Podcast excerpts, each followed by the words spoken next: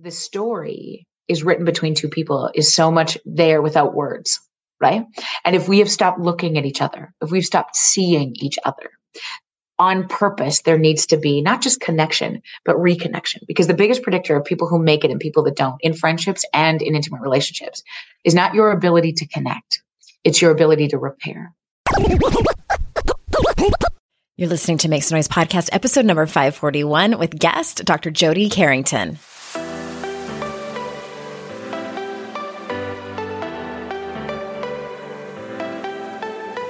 Welcome to Make Some Noise podcast, your guide for strategies, tools, and insight to empower yourself. I'm your host, Andrea Owen, global speaker, entrepreneur, life coach since 2007, and author of three books that have been translated into 18 languages and are available in 22 countries.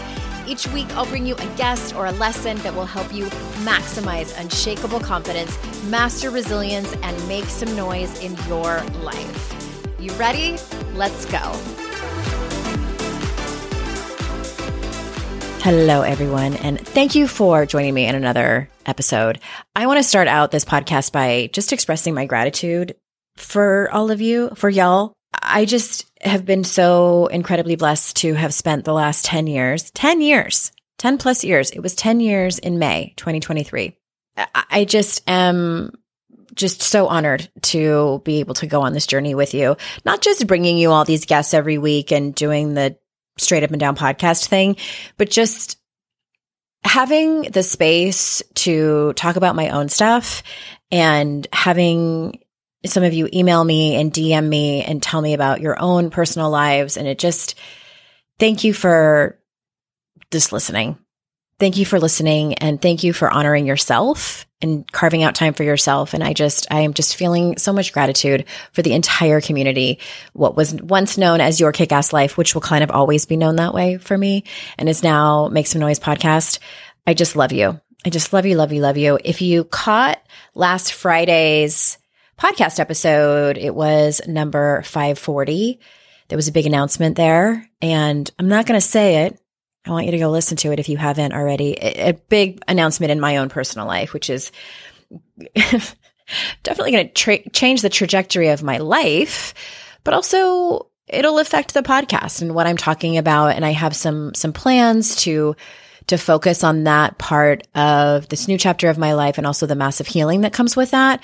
And so stay tuned for that. I have to be very careful about how I approach it and how I deliver it. So I, I'm just excited to involve you, the community, more. I know that was one of the bits of feedback that I got from a handful of you when I sent out the podcast survey.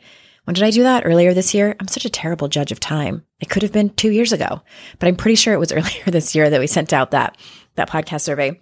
Uh, a few of you mentioned that you would love to be a part of the podcast some way, somehow, create more of a community. And I am here for that. So thank you for that. All right, let's jump into today's interview. Dr. Jody Carrington, this was one of those interviews that I wanted so much more time with her. I had more questions and partly not just from my own curiosity, but because I believe in her work so much and agree with everything she does just vehemently. I'm definitely going to have her back on and also, I think because it is so touching in my own life and I know what it's like to have what she talks about and also want so desperately what she talks about and not have it from particular people. So I do think you're going to get a lot out of it. So let me let me tell you a little bit about her before we jump in. Dr. Jody Carrington is a renowned psychologist sought after for her expertise, energy, and approach to helping people solve their most complex human-centered challenges. Jody focuses much of her work around reconnection, the key to healthy relationships and productive teams. As a best-selling author, speaker, and leader of Carrington and Company, Jody uses humor and all she has learned in her 20-year career as a psychologist to empower everyone she connects with. In her latest book, Feeling Seen, she dives into what it takes to reconnect a disconnected world. Jody's message is as simple as it is complex. We are wired to do the hard things, but we were never meant to do any of this alone. So without further ado, here is Dr. Jody. Jody, thank you so much for being here. Andrea Owen, I've looked forward to this interview for many, many days. I cannot Your entire wait. life. Don't lie. Oh my gosh. Lost sleep. Been I, I can't even. I can't even. Let's go. I don't know my vision board. No, I'm kidding. I, I, as with so many of my guests, we chatted before. Now we're best friends. I told you my deepest, darkest secrets already. But speaking of telling people your deepest, darkest secrets, part of your work is on connection. That's where I want to start. Like, why do you teach and talk so much about connection and reconnection? And, and why is it so important right now? we have never been this lonely. Despite the fact that we have so much access to resources and research, um, the Surgeon General in your country announced three weeks ago that we are now in the middle of a loneliness epidemic. Mm. People are reporting, uh, particularly you know adolescents, that they have never felt so alone in this journey of trying to figure out who they are and become humans. Highest rate of suicide in your country and mine yeah. is middle-aged men when we don't have anywhere to connect see we're wired to do all of this to to go through divorces and survive cancer and bury our own babies but we were never meant to do any of this alone mm-hmm. and the more we have exit ramps it, we're neurobiologically wired for connection you if you disconnect from an infant they die okay yeah. but in this twist of irony that gets me every time as a psychologist the hardest thing you will do is look into the eyes of the people you love and we've never had this many exit ramps. I say this all the time. I mean, think about the square footage of the house that your grandfather was raised in, mm-hmm. and the square footage of the house in which we raise our babies. Mm-hmm. The the exit ramps, the size of the beds that our grandparents slept in. Yeah. So when I mean, you say I, exit ramps, like say more about that, like ways to escape. You mean? Absolutely right. Okay. Like if you think about, um, you know, just social media. Yeah. Right. In the morning, our grandparents woke up in beds this big. I'm not saying it was better or worse. I'm I'm talking about the loneliness epidemic. Why we are dying from emotional illness at faster rates. The more industrialized the com- the country you live in, the sicker you are. Mm. And the issue is we are wired for connection, but kindness, empathy, connection is a skill that you have to learn. And yeah. nobody can tell you how to do it. They have to show you. And when we have less and less, retrospective data would suggest that we look at our children 72% less of the time than our great grandparents looked at their children. Wow. And so we wonder about why, you know, kids are struggling with, you know, who they are, where they fit. Um, and then you can get a sudden hit of dopamine when you look at somebody else's story. And it's a constant state of comparison. Mm-hmm. Everybody looks so much fucking happy happier than we are. They're so happy they're drinking college and they're having all this sex. They're doing amazing. They're happy. Everybody's happy. Fuck, nobody's fucking happy. Okay? right. Nobody wakes up and goes like, I'm just so fucking happy with my life right now. Like, look, at my, look at my 47 year old fucking chassis here. This is what I hoped for. And I'm so happy with my partner. And I'm the best parent ever. What uh, we put such an emphasis on this emotion and the healthiest amongst us can feel all of we understand that the chaos is necessary to learn the calm, that you can dip into grief and pain and sadness and explore it a bit and have the safe places to do that with the people that you're navigating the world with, I think is so critically important. And when we look all the time, but we don't see, what we miss is that ability to sort of, are we worthy? Do we matter? Right? Yeah.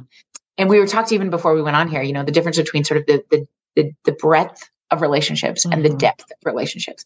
It takes time and energy. Some of my favorite work in couples therapy is to have people, this is it for me. Okay. All I need you to do is get brave enough to look at each other. I know that in my head. That's my goal. So you'll come in, two people will come in and they'll be like, you know, mad, arms are crossed. Somebody made somebody come. Most of the time, one is already irreconcilable. One foot out the door. Yeah. We're done. Yeah. And so all I have to say is, you know, sort of tell me a little bit about, you know, what Tell me why. Tell me why her. Tell me why him. You know, and one of them will say, well, like, I don't know, got pregnant at a bush party, had to marry her. You know, I'm like, okay, time. Um, look at my eyes. Uh, I, so take me back to the very beginning. What was it about this person? And it sometimes takes 20 minutes, it sometimes takes 20 sessions. But when I can get, for example, one person to be able to say something like, I don't know, man, like I, if I take it back to the beginning, before she was a bitch, um, it, she was somebody who I could talk to. Mm-hmm. And I remember thinking, you know, when I saw them, how beautiful they were, or how I couldn't wait to get that conversation back again. And we would talk for hours. And I felt like so like, wow, you know? And I would say things to them like this Okay, so have you ever told her that? Mm-hmm. And he would be like, or she would be like, mm-hmm. and the other person notoriously is always like, Mm-mm, Mm-mm. Or maybe they didn't say it like that. Yeah. So I would say, could you do this for me right now? Could you turn your chair and take a look at them and just tell them what you told me? And every time this happens, they say, now? Yeah. It's uncomfortable. I, have had to do can that I tell you? before. Well, yeah. Do you understand? if I can get that to happen, it's remarkable. And then they would say to me things like, I don't even know what to say. Okay, so just tell me what you told, you know, just tell them what you told me that, you know, you in all this lifetime, some of the best conversations of your life have been with them. It's been a long time, but you, those were the reasons, you know? And so they do that and say it. And I would say, you know, like, what is that like to be, you know, and they're like, fine. And every time I say to the other person, how did that feel for you? Mm-hmm. And there's always emotion because the story is written between two people is so much there without words. Right. And if we have stopped looking at each other, if we've stopped seeing each other, on purpose, there needs to be not just connection, but reconnection. Because the biggest predictor of people who make it and people that don't in friendships and in intimate relationships is not your ability to connect. It's your ability to repair that mm-hmm. matters the most. So it's not about how much you fight. It's not about how much sex you have. It's not about how much money you make. The biggest, if we had to narrow it down, John Gottman and uh, colleagues have studied marriage, you know, relationship for his whole career. And he said the biggest predictor, if I were to narrow it down to one, is your ability to repair when shit goes south. Because isn't this the truth? And guess how we learn to repair? Somebody has to show us. If you've never been apologized to, you can't apologize to somebody. So if we've stopped looking at our children, if we've stopped saying these things, look at me, baby boy, mommy is very sorry. Mm-hmm. Okay? That wasn't fair. Mommy was yelling. If nobody's ever done that to a child, they can't. So you look them together, then you marry these people or you date these people and you're like, hey, let's talk about this. I don't know. I'm sorry. But is the single most powerful word that erases an apology. And every time we're never brave enough to stick with the emotion, we always have to preface it with a but, which obliterates an apology. And so it's interesting to me when I think about, you know, this platform of reconnection and feeling seen and what that really looks like. We know in our bones how to make another person feel seen. We often aren't brave enough to do it because of our own stories. Yeah. I need a I need a cigarette after that. oh my God, we need to be in the same room. We need to be in the same room. There needs to be wine, cigarettes. Yeah. Well, I, you know what I am actually really curious about? If you can briefly tell us, like, how did you get to this work? Like, what was your doctorate in? Like, did was this by accident, or did you know, like, from your first year in college, like, I'm going to study connection and reconnection? It's so interesting. So, my story in Feeling Seen, the book that I just released, I, I tell the story of where I think this comes from. My parents had a baby; they got pregnant the first time they ever had sex um, when they were in their teens. Um, high school sweethearts. Their families were intermingled in this small rural community. They hid the pregnancy, bound her belly, did all the mm. things. My dad found a car, got her to a home for unwed mothers, and they had my sister. Um, she was adopted, and they never spoke about it the day that they drove away. They went on and got married five years later and had me and mm-hmm. my brother. They got divorced. Um, 20 years after that. And my sister found us um, almost a decade ago now. Oh and they never told anybody. And so I remember feeling as a kid. I mean, and uh, I mean, Quintus, white, straight, able-bodied, privileged, mm-hmm. very. Mm-hmm. This is know, in Canada, right? Super childhood, yeah. Okay. And so I remember always feeling like, wow, like what my ability to make people laugh or to sort of be that brightness in a room just seems so necessary in our family system. And I often tell the story about, you know, being in school. I don't remember literacy and numeracy. I always remember how people made me feel. I remember where the teacher, my favorite teacher, you know, where she was standing and what she was wearing the day she had to tell us the then 16 year old captain of our hockey team had been killed. Mm-hmm. And I remember thinking so much about like, if, if the big people are in charge, the little people will be okay. If there's somebody at the helm of big emotion, we, we will navigate this right?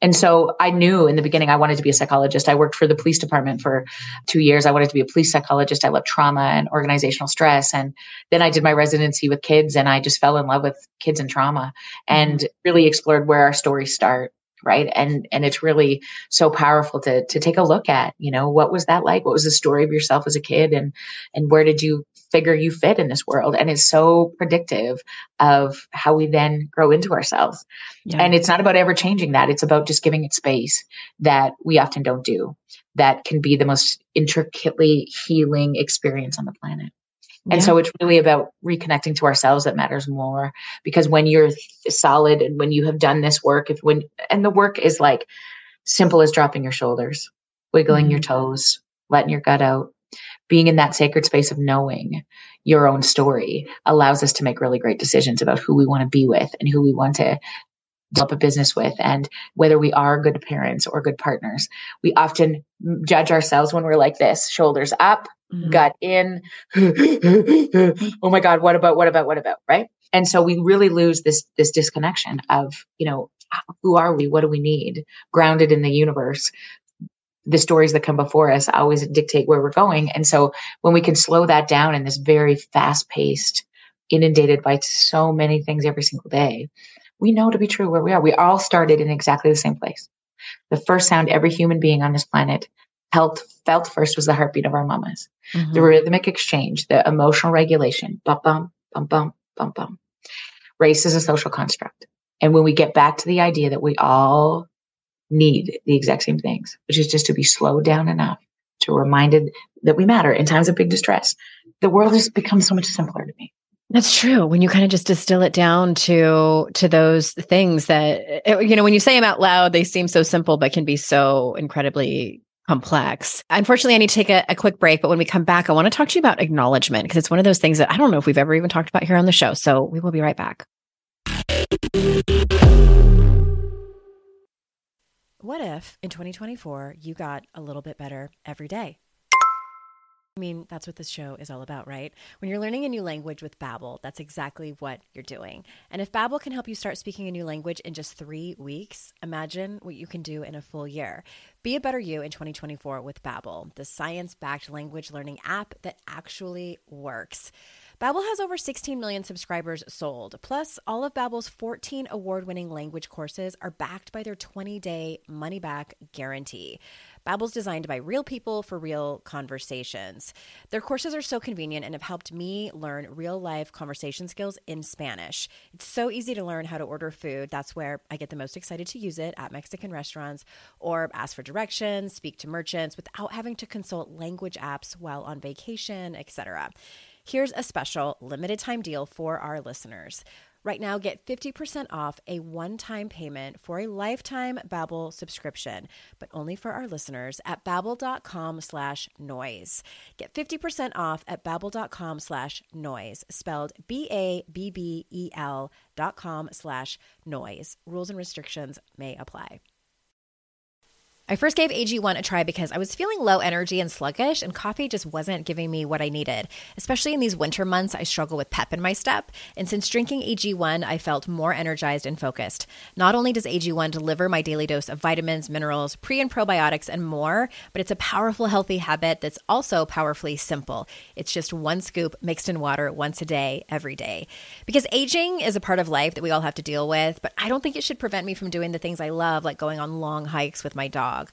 I want to do the things that matter to me for as long as possible, which is why I drink AG1 every morning to support my brain, gut, and immune health. All it takes is one scoop a day, and I'm laying the groundwork for long term health. I know with AG1, I'm giving my body high quality nutrition. Every batch of AG1 goes through a rigorous testing process so you know it's safe. And AG1 ingredients are sourced for absorption, potency, and nutrient density. AG1 is a supplement I trust to provide the support my body needs daily, and that's why I'm excited to have them as a longtime partner. If you want to take ownership of your health, it starts with AG1. Try AG1 and get a free one year supply of vitamin D3K2 and five free AG1 travel packs with your first purchase exclusively at drinkag1.com slash noise. That's drinkag1.com slash noise. Check it out.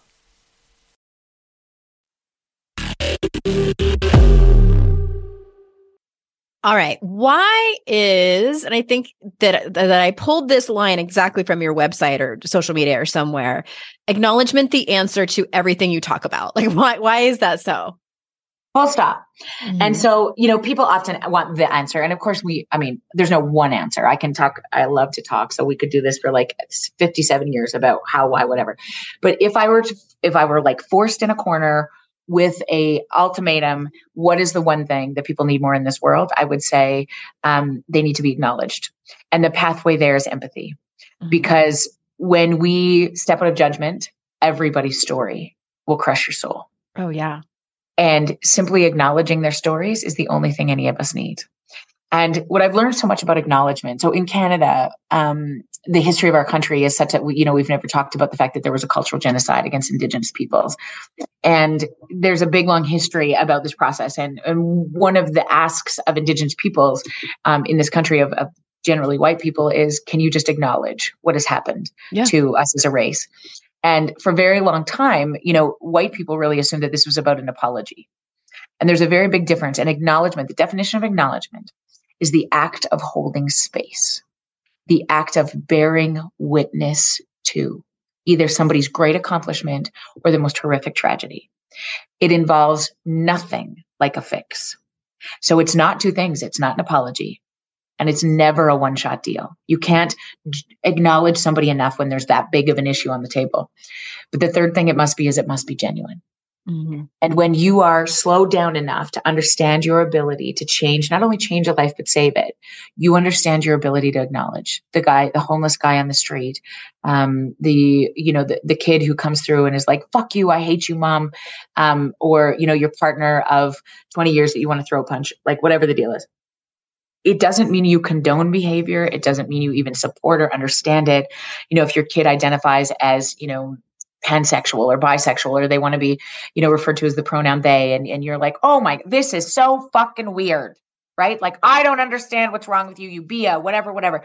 You don't even have to condone, support, believe anything. But empathy requires you to suspend judgment and just really acknowledge. Mm-hmm. Seek first to understand. Tell me more. These are the three words that get me that, that are the easiest pathway to allow me when I'm most distressed because the ones who need it the most are the hardest to give it to. So when I completely disagree, dis- don't understand, I'm so fucking at odds with somebody, or they're so upset and emotionally dysregulated that it makes me that way. These are the three words that save my ass if I can remember them in those moments. Tell me more. And typically I don't want to know more right? In those moments, I don't fucking want to know more. I'm mad. I want to get my point across. And with my kids, I say this quite often like, what's the hardest part? Right. When they're like, it's not fair. Everybody has a phone except me. And I want to vape. And like, weed doesn't affect your brain, mom. You don't fucking know. Okay. Okay. Tell me more. What's the hardest part? Right. As a leader, I ask this question all the time and I fucking hate this question. What am I missing? Yeah. Right. Because I don't think I'm missing anything. I think you're fucking lucky to be here. Mm-hmm. P.S. But when we it's stepping into this ego. right. Exactly. And I think that's so much about acknowledgement. I mean, one of my favorite hockey coaches said this you, you should see how fast I can get a kid to skate when I know the name of his dog. Mm. Mm-hmm. It is so much about believing that you're genuinely interested in me. Yeah.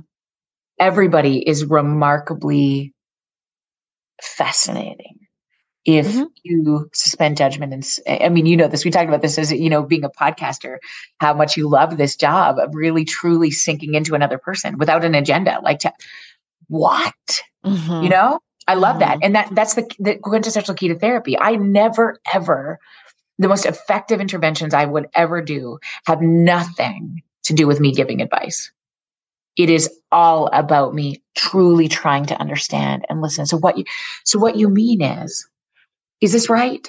Mm-hmm. To, wow. So you have such a desire to believe you matter in this world. You yeah. want to feel that rush of emotion. What is it like in that place? Tell me more about that, right? I want to get it because there is always something under there and it takes time. You, the prerequisite is your own emotional regulation.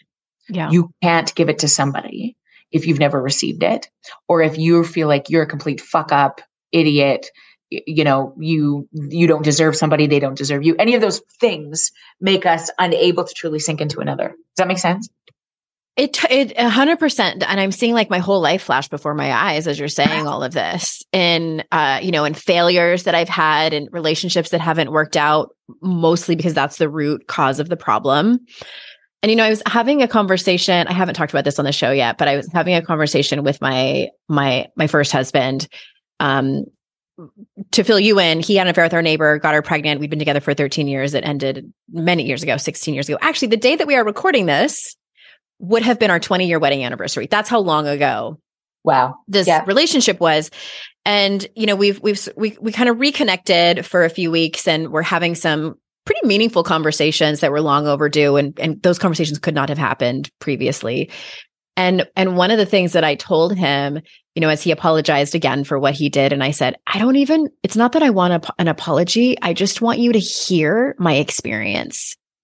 Acknowledge it. acknowledge it because because he was telling me like what was going on for him at that moment and like why he cheated and da, da, da, da, da. and I'm like I don't care and I'm like I need we had two and in that moment I, as he's telling me and I'm like oh my god he has no idea what I went through uh-huh. he only know and and vice versa too but and I said all I want from you is to hear the profound humiliation that you caused me and just I just want you to hear it and like that was he- more healing for me than anything.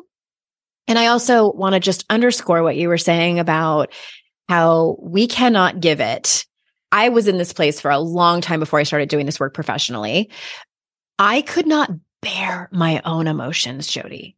So I sure as shit couldn't be with yours. Amen. That is profound. How much easier is it to deal with somebody else's shit? And if I were to say to you, but tell me where that, where you feel it. I, I ask this of police officers all the time because they're my favorite group of people Mm-hmm. to sort of dig deep with. Anybody with a big trauma history is so fascinating to me. The question isn't sort of what have you experienced? Tell me your story. It is where do you feel it? Yeah. And people fucking hate that question all the time. Because they can tell you the story just like point by point from the surface. where do you feel it? And I will tell you, you often carry it in your core, right? Mhm. So people will say it's hard for me to breathe. I feel it in my shoulder. I feel it in my chest. And then the question is, tell me more about that. Yeah. What li- what lives there? What color is it? What shape is it? And people hate that, especially when we're very logical and practical and we've done the work and here's a plan and we got it. Okay. So next steps, let's go. We're gonna Yeah. do some Check yoga off the boxes. and we're gonna fucking Some journal. breathing. Yeah. And we're gonna just do some kale smoothies. All of those are I have, a, I I have a smoothie here. I love it. I love it. But you know, it, it's so much more about, I think, reconnecting to that deep place of feeling seen, which again is is the depth, not the breadth. Mhm. And it is it's the scariest place to go because usually that's where um, pain lives. And and we've done a very good job in in humanity of avoiding hard emotions. If I were to ever ask anybody, you know, as a child psychologist, what they want for their children, or if you ask me what I want for my tree, you know, I just want them to be happy. And what we don't want is people to feel pain and shame and resentment and remorse.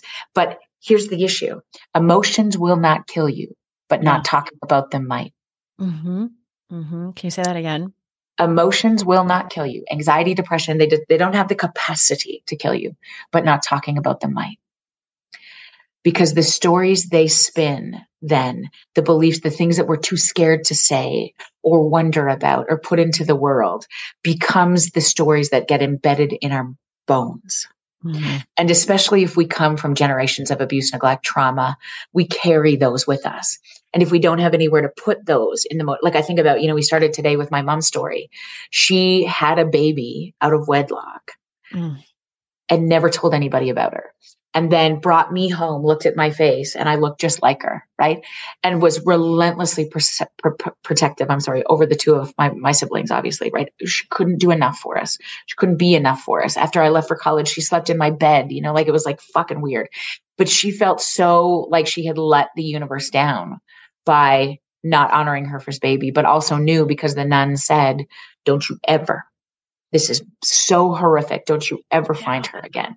Yeah. the So then- Never told anybody. And I even said to her, you know, I mean, gosh, she's 72 now and the most incredible woman I think I've ever met. And I, you know, I said to her recently, would you have ever told me, like, you know, even on your deathbed, if we're, you know, like if something ever happened, she's like, I- and it was, it was almost like I had hurt her. She was like, no, like there was no way.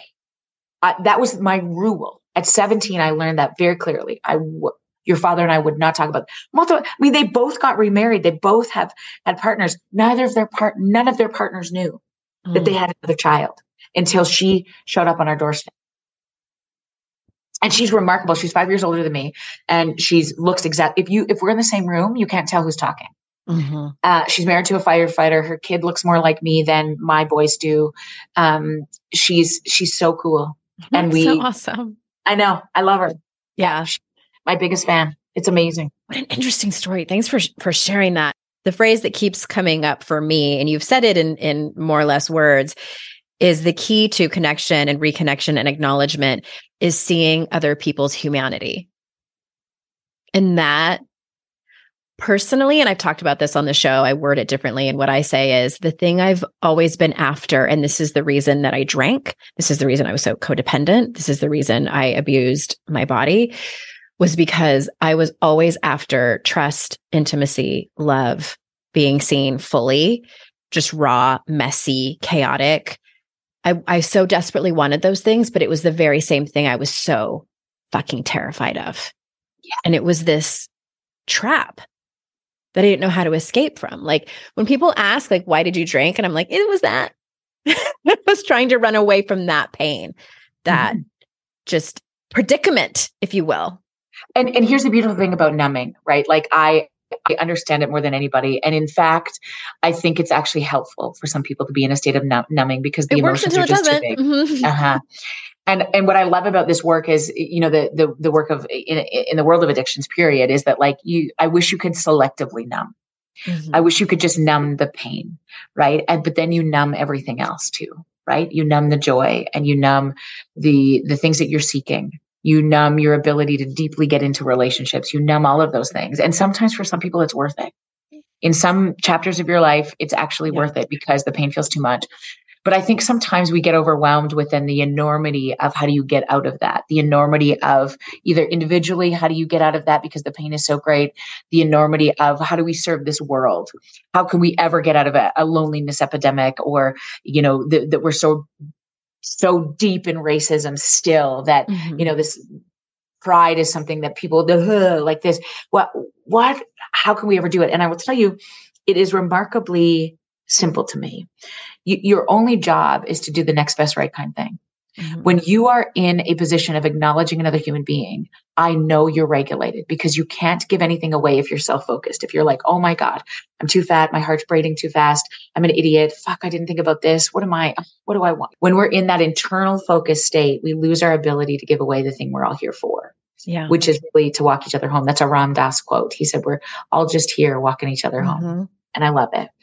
And when you truly think a little bit about acknowledging other people, you know, when you walk home from work today, if there is a homeless person, one of my favorite people, um, Jesse Thistle, wrote a book called From the Ashes, and he's an indigenous man in this country. And he said he was homeless and in jail, and now he's finishing his PhD at, at York University. And and he, I said to him, you know, what what was it? And he said it, it, was, I'll tell you one moment. He said, I was on the corner in Brampton, Ontario with a, a, cup, hoping somebody would just put money in it. And somebody knelt down and looked me in the eyes and said, Hi, my name is Kevin.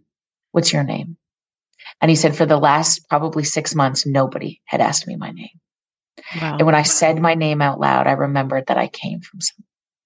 And it was the impetus of my dad gave me that name.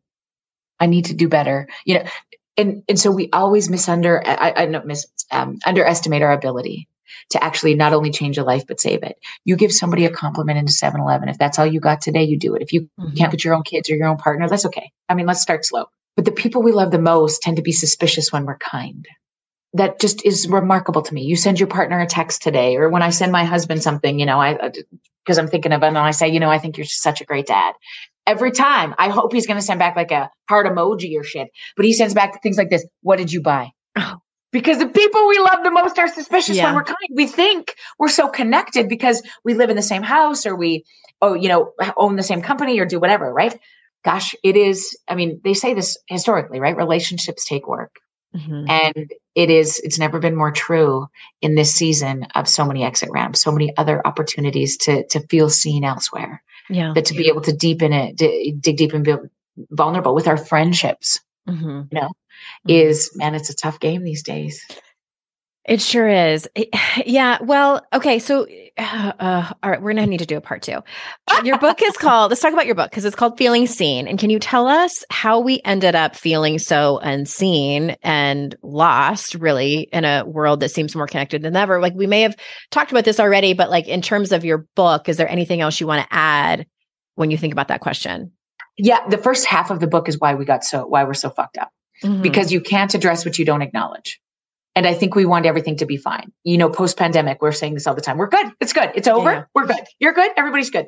Because you want people to be good. You don't want your partner to be hurting. And when they're hurting, you want to fix it. And we lose this ability to acknowledge. And so I really lay out, you know, things like we've lost an emotional language. We, uh, racism is a major contributor. Um, when we think about workplace burnout, when we, uh, after the last three years in our nations, stopped looking at each other for the physical safety of our communities, put masks on, it truly expedited this loneliness mm-hmm. experience. Mm-hmm. And I think our ability to regulate each other will never be automated. You will never automate relationship. You need, if you work from home, you need people. You need to get back into the office. You need to you know, re-engage with the people. And when we've lost our skill in that way and we're chippy and exhausted, we're just assholes with each other. So then we stop yeah. spending time to eat, you know? So we're in this cycle, I think. And, and the answer again comes back to this idea. You just do the next best right kind of thing. Do not underestimate your power to change the day of the people you love the most by just looking at them, by giving them a compliment. And even if they don't receive it, because it's not always predictable on how it's going to yeah. be received. The intention. That doesn't mean stop doing it just because you, yeah, it's just not always going to be received. Okay. but why you do it matters. The why behind it is what matters. Yeah. Talk to us about like if we're someone's listening to this and they're really resonating and they're like, well, shit, you know, I've I've lost my way and I, I want to reconnect with the people that I love the most. Like I'm, I'm assuming that's like who you recommend starting with, like not not maybe starting from scratch and like a whole new friendship list. Uh, but how do we find our way back to each other? So I think, you know, the roadmap home is always through just understanding this idea of acknowledgement, but you matter more than anybody. And we often think about, okay, how am I going to salvage this relationship or what's going on with this person? Why can't they be more whatever? Our only focus, if I were to sort of, and I, in consultation with organizations, I say this all the time. Here's the three priorities. You, the people you work with, your teams, mm-hmm. and then the people you serve. Okay. So your clients, your whatever, right? In that order. Because truly, if you're not okay, if you're not regulated, your ability to give it away to even the people you love the most will be compromised. And so I think the self care bullshit space has been really difficult to wrap our heads around because you can journal and fucking breathe all you want, but unless you're reconnected to yourself. So here's the three things I would suggest you reconnect to your people, your breath, and your why. On my best days, I am very clear on where I'm going. And if I stay the course, I do those three things beautifully. Some days I just drink wine. But mm-hmm. on some on, on the good days, I'm reconnecting to my people. And your people are defined as a very small subset of people who have broke behind those walls, who know you to the core, who are your biggest fans and will kick you in the ass. Okay. And I have five. My husband comes on and off the list. So sometimes there's four. But these are people. Here's the criteria for your people. Okay. They make you belly laugh. They know your middle name. Mm-hmm. If a bra or makeup is required, they're not your fucking people if you've ever said in the last little bit, like, oh my God, they didn't invite me to go golfing or they didn't invite me to fuck them, they're not your people. These are the ones who show up no matter what. And I will tell you, one of my people, I write about her all the time. Her name is Ria. We met in our first year of college and we couldn't be more different. We had completely different career paths, but I have never, ever laughed so hard with anybody in my life. Every time I seen her, even when we lived across the country, she felt like coming home to me. And she was my biggest fan. And she would say to me often, like, stop swearing so much. Like, Jesus, Jody, like you can't look at this message. We need to get like think about she would show up in church basements and you know schlep books all over the place for me. And I gave I gave the toast to the bride at her wedding. We rocked each other's babies to sleep, and I gave the eulogy at her funeral mm-hmm. uh, four years ago when she lost her battle to cancer. And when she died, I when she was dying, I kept thinking, "How am I going to do this without my people?" Mm-hmm. And especially her. And I was reading Mitch Albom's Tuesdays with Morrie at the time. And in it, um, Morrie taught Mitch that death ends a life, not a relationship. And that some of the people that propel us to be our best selves are actually not even on this planet. And if they die your best friend, they will always be your best friend. If they die your mentor or your mom or somebody you want to make proud, you can take them with you all the time. And I, I mean, I, I think about this all the time because I talk to her more now than when she was here. Mm-hmm. And I think about that a lot, right? When I'm on a stage or when I'm away from my kids, if I wonder if I'm fucking up my, you know, my babies, I think about that all the time. How can you be a woman who is, you know, a CEO of your own company and doing amazing things in this first generation where women are not supposed to do these things? Yeah. We come with a lot of burden, right? And I think about her all the time. And I think about, you know, what would she say to me? What would she want if she could be here and show her babies how to live their dreams? What she, what would she be doing right now? And I'm like, I fucking got it for the both of us. You watch me. Yeah. And so reconnecting to your people I think is a critical thing that has to happen every day. The second thing is reconnecting to your breath. And, you know, we did this a little bit, but I, you know, any of your listeners right now, whatever you're doing, you just drop your shoulders. I promise you, your shoulders will be up. Mm-hmm. So you mm-hmm. drop them, relax your jaw, wiggle your toes, and let your gut out. And that's a relaxed body. And we don't spend we spend very little time here, especially if you have, you know, responsibilities or children or you're worried about somebody or something, which we all are. We spend a lot of time like this. Mm-hmm. And so one of the things that I, you know, I talk a lot about these days is put a, put a sticky note or a, a note in your phone that just says drop your shoulders yeah. on your bathroom mirror, in your car, on your computer. And when you ever see it, you just drop it because even before we get out of bed in the morning, we're scrolling and we're like, oh, fuck, I need to drink more collagen. Or like, oh my God, we need family pictures. Or like, Jesus Christ, that report, you know? And so before we even get out of bed, it's like this. Right. Yeah. So the body keeps the score. Bessel van der Kolk wrote a book about this, and it's the my trauma Bible. Mm-hmm. The body keeps the score. And so when we really get reconnected to this place, it's a little bit about, you know, when I ask that question, where do you feel it? You never lose your ability to be amazing, but we often lose access to it. There's a difference. Huge. Yeah. Okay. We are going to take one more break and then we get back. I want to talk to you about emotional language. Be right back.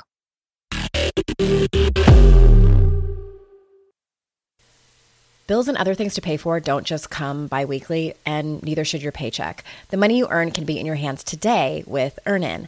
EarnIn is an app that gives you access to your pay as you work, up to $100 per day or up to $750 per pay period. Just download the EarnIn app and verify your paycheck. Then access up to $100 a day as you work and leave an optional tip. Any money you access plus tips are automatically repaid from your next paycheck. You can use EarnIn for unexpected doctor visits, vet bills, or even extra self help books. Make EarnIn a part of your financial routine and join EarnIn's over 3.5 million customers who say things like, When I think about EarnIn, I think about financial stability, security. It gives me a lot of peace of mind. Download EarnIn today, spelled E A R N I N, in the Google Play or Apple App Store. When you download the EarnIn app, type in noise under podcast when you sign up. It's really helpful to the show. Noise under podcast. Subject to your available earnings, location, daily max, and pay period max. See earnin.com slash TOS for details. Earnin is a financial technology company, not a bank. Bank products are issued by Evolve Bank and Trust, member FDIC. Customers are rushing to your store. Do you have a point of sale system you can trust, or is it a real POS? You need Shopify for retail. Shopify POS is your command center for your retail store. From accepting payments to managing inventory, Shopify has everything you need to sell in person. With Shopify, you get a powerhouse selling partner that effortlessly unites your in person and online sales into one source of truth. Track every sale across your business in one place and know exactly what's in stock. Connect with customers in line and online. Shopify helps you drive store traffic with plug and play tools built for marketing campaigns from TikTok to Instagram and beyond. With Shopify POS, you can accept credit cards, mobile payments, and every other major payment method, all with low fees and transparent pricing, starting on day one. Plus, Shopify's award winning help is there to support your success every step of the way. Do retail right with Shopify. Sign up for a $1 a month trial period at shopify.com slash noise, all lowercase. Go to shopify.com slash noise to take your retail business to the next level today. That's shopify.com slash noise.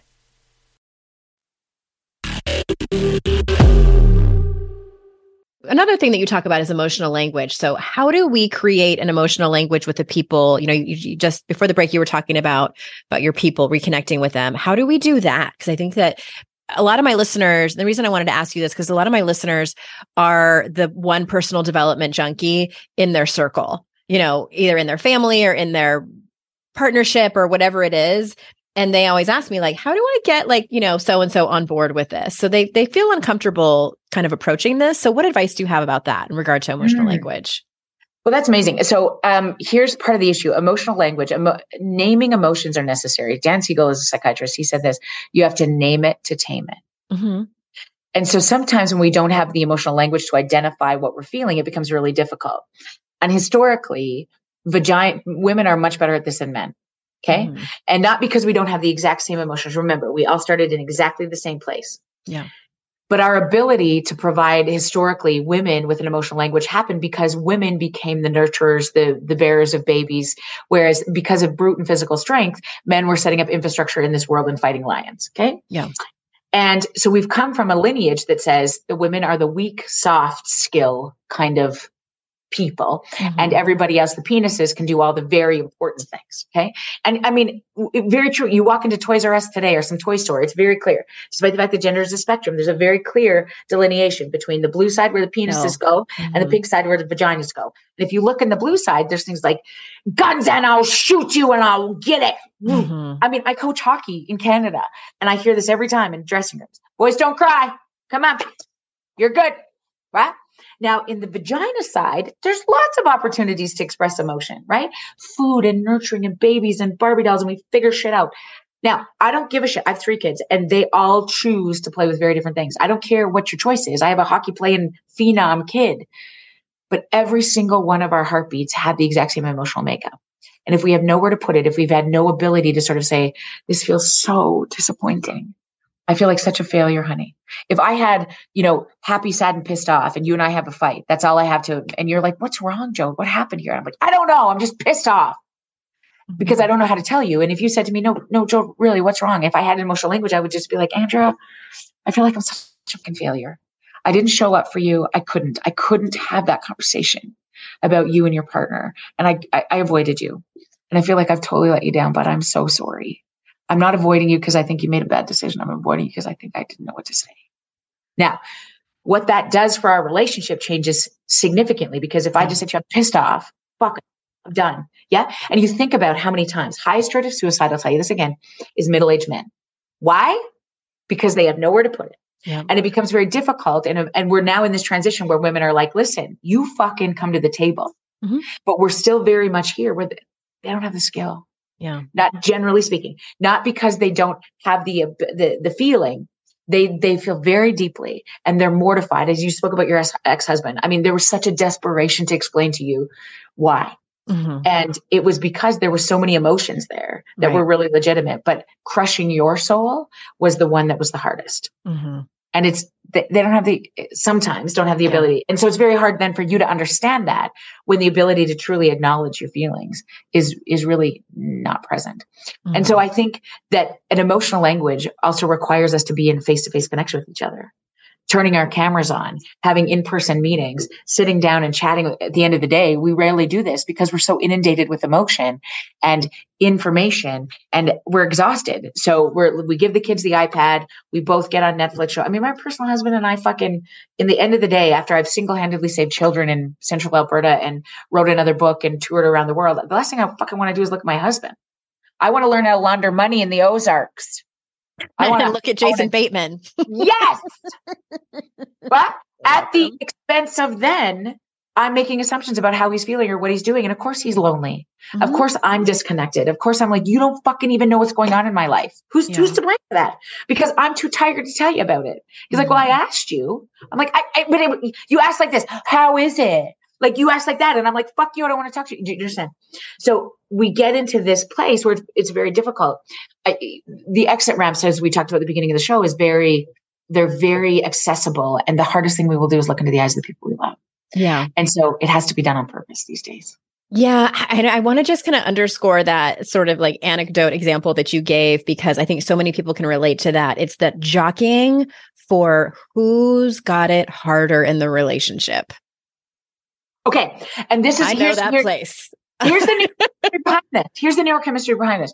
If you and I fall in love, I fall in love with you already done because because you see me because you make me feel seen. Okay. So on my second, on our third date, you know, if I think about this with my husband, it was very much like, oh my God, you you judge cattle around the world holy wow, like how did you do that? And you moved away from home at 17 and like, oh my gosh, oh my God, you guys have a family farm. I can't wait to come back. Like I'm, I mean, I'm, he's got a pickup truck. He's fucking very beautiful. All these things are happening. He equally was like, you, you worked for the RCMP. You, you, you work with kids in trauma. Like, oh my God, how did you, when did you, where did you get your PhD? He's enthralled. He's telling people about me. He can't wait to bring me home. He's so excited about it. He's my person. Mm-hmm. When I start to fall apart, I land into him. And of course, he's happy to do that early in our relationship because he just, he's a, vice versa. I'm his person. Come on, tell me more. We got it. You're amazing. Now, the more you get invested with people, the harder it is if they're not okay. You want to just fix it because if they're not okay, you're not okay. Mm. So in the beginning, the thing that I loved the most about him or you was that you had the ability to hold space for me and see me. And now you just want to fix me. Now you're like, oh my God, if you want to quit your job, then quit it because you're. Eh, yeah, eh, here eh, we are again. Mm-hmm. Yeah, you think you got it bad. I got puke in my bra. I don't know where the fucking twins are. And you're like, I'm so tired because I was feeding cows today. You know, do you understand? So what happens in intimate relationships uh, often is you used to be my hero. You used to be the one that could hold space for me and help me feel seen. And now you just desperately need it from me. You want it from me all the time. And I'm empty too. So then what, what do we do is we start to find it elsewhere, which is true. Not one person can fill your bucket entirely. I mean, mm-hmm. that's also one of the biggest mistakes I think we have in this world is that we do that in a way that ma- it makes us understand that, you know, one person can't be everything for us. Yeah. The big ask. It's a big ask. It is a big ask. Well, we have a few more minutes. And before we go, I want to ask you one more question because one of your chapters is called uh, Be Kind and Don't Tolerate Bullshit in that order. Like that, that's the title of it. So can you say more about that? Like why, like briefly explain what that chapter is about and why in that order? Yeah. So we come from a generation, many of us, where we've been raised to um, have people show you respect first, and then you'll be kind to them. You do the hard thing, and then I will give you my friendship. Then I will give you my respect. Then I will give you the thing. You you demonstrate your worth, and then I fall in. You pee on the potty, you get a smartie. Mm-hmm. It's a very behavioral model. I want you to show me, and then I respect you. Okay. I don't trust you. Yeah. exactly. You demonstrate. But the hard part about emotional dysregulation and disconnect is you you lose access to those things. And so the old set of rules were, I mean, I you know, I, I can get people to finish the sentence all the time. Like kids should be seen and not heard. heard. Mm-hmm. We want you to be compliant and follow the rules and stay emotionally regulated, and then I will reward you. The exact opposite now needs to be true because kindness matters most. People giving people the benefit of the doubt, the ones who need it the most are the hardest to give it to. But it also doesn't mean that you let everything go. You do not tolerate bullshit. Not everybody needs a fucking medal. This is yeah. the dumbest thing. We don't want people to hurt and be sad. Futility is an experience that we all need to sit in sadness, rejection, emotion, all this. We need somewhere to put it. Mm-hmm. And if nobody walks me through that thing, if I if I take you to a soccer tournament and your kid loses every fucking game, their team loses every game, they should not get a medal at the end of it because they fucking participate. No, you lost. You suck. This is sad. I know. Your goal well, I would be nice to my kid about it. Like, good try, but you still lost. but do you know what I mean? Like, I mean, we, we really want to protect the bad emotions. Right and we really label them as bad. They're not. They're not. They're just emotions and mm-hmm. you need mm-hmm. to feel them all. And so I think that's part of the issue for me is that like, how do we just really sit with each other in our wonderings and our pain and our musings and our disagreements and our interesting things. And it, and it takes time.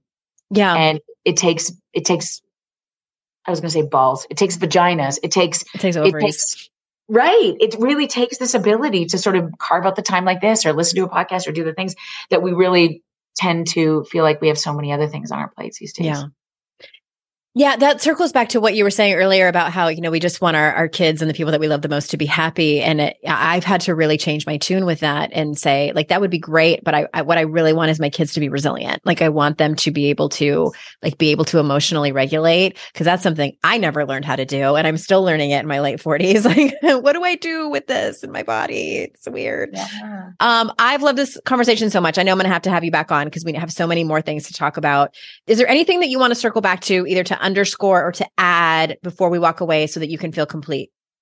Ah, uh, so I can feel complete. I guess my my my the biggest thing that's on my heart these days is I just really if you're listening to this today, just don't ever underestimate how much you matter to so many people. And you're enough just as you are. Just show up a little more often and you will single handedly change your life and maybe mm-hmm. even somebody else's.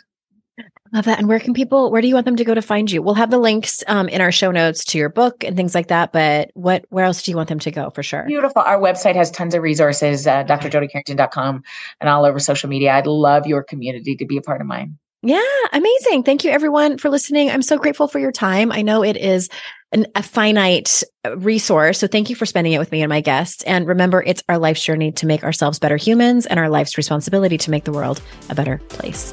Bye for now.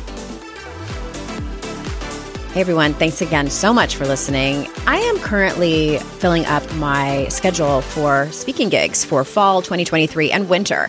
So if you are somebody that works for a company or owns a company where you do events, you do sales kickoffs, things like that, and you need an amazing keynote speaker, I might be your girl. So if you head on over to AndreaOwen.com slash speaking, you can see more of my topics and my speaking reel. And also there's a contact page there.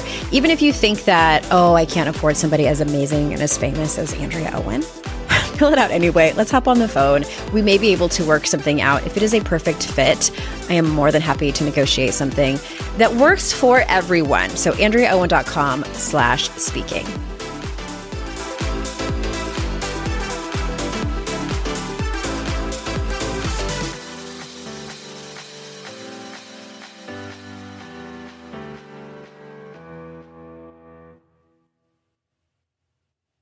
Hey there, I'm Debbie Reber, the founder of Tilt Parenting and the author of the book Differently Wired. The mission of Tilt is to change the way neurodivergence, whether that's having a learning disability, having ADHD, being gifted, autistic, or some combination of all of the above, is perceived and experienced so differently wired kids and the parents like us raising them can truly thrive. On the Tilt Parenting podcast, I get to talk with authors, therapists, educators, and parenting experts who are committed to this mission. I ask the questions my listeners are most curious about when it comes to supporting our kids. And in turn, my guests share strategies for challenges, out of the box ideas for navigating school, best practices for therapies, tips for advocating, and so many thoughtful insights on what it really takes to help our kids grow up feeling seen and respected so they can create awesome lives for themselves. I know that raising a differently wired kid can feel overwhelming and isolating, but I promise you, you are not alone and it can feel so much better.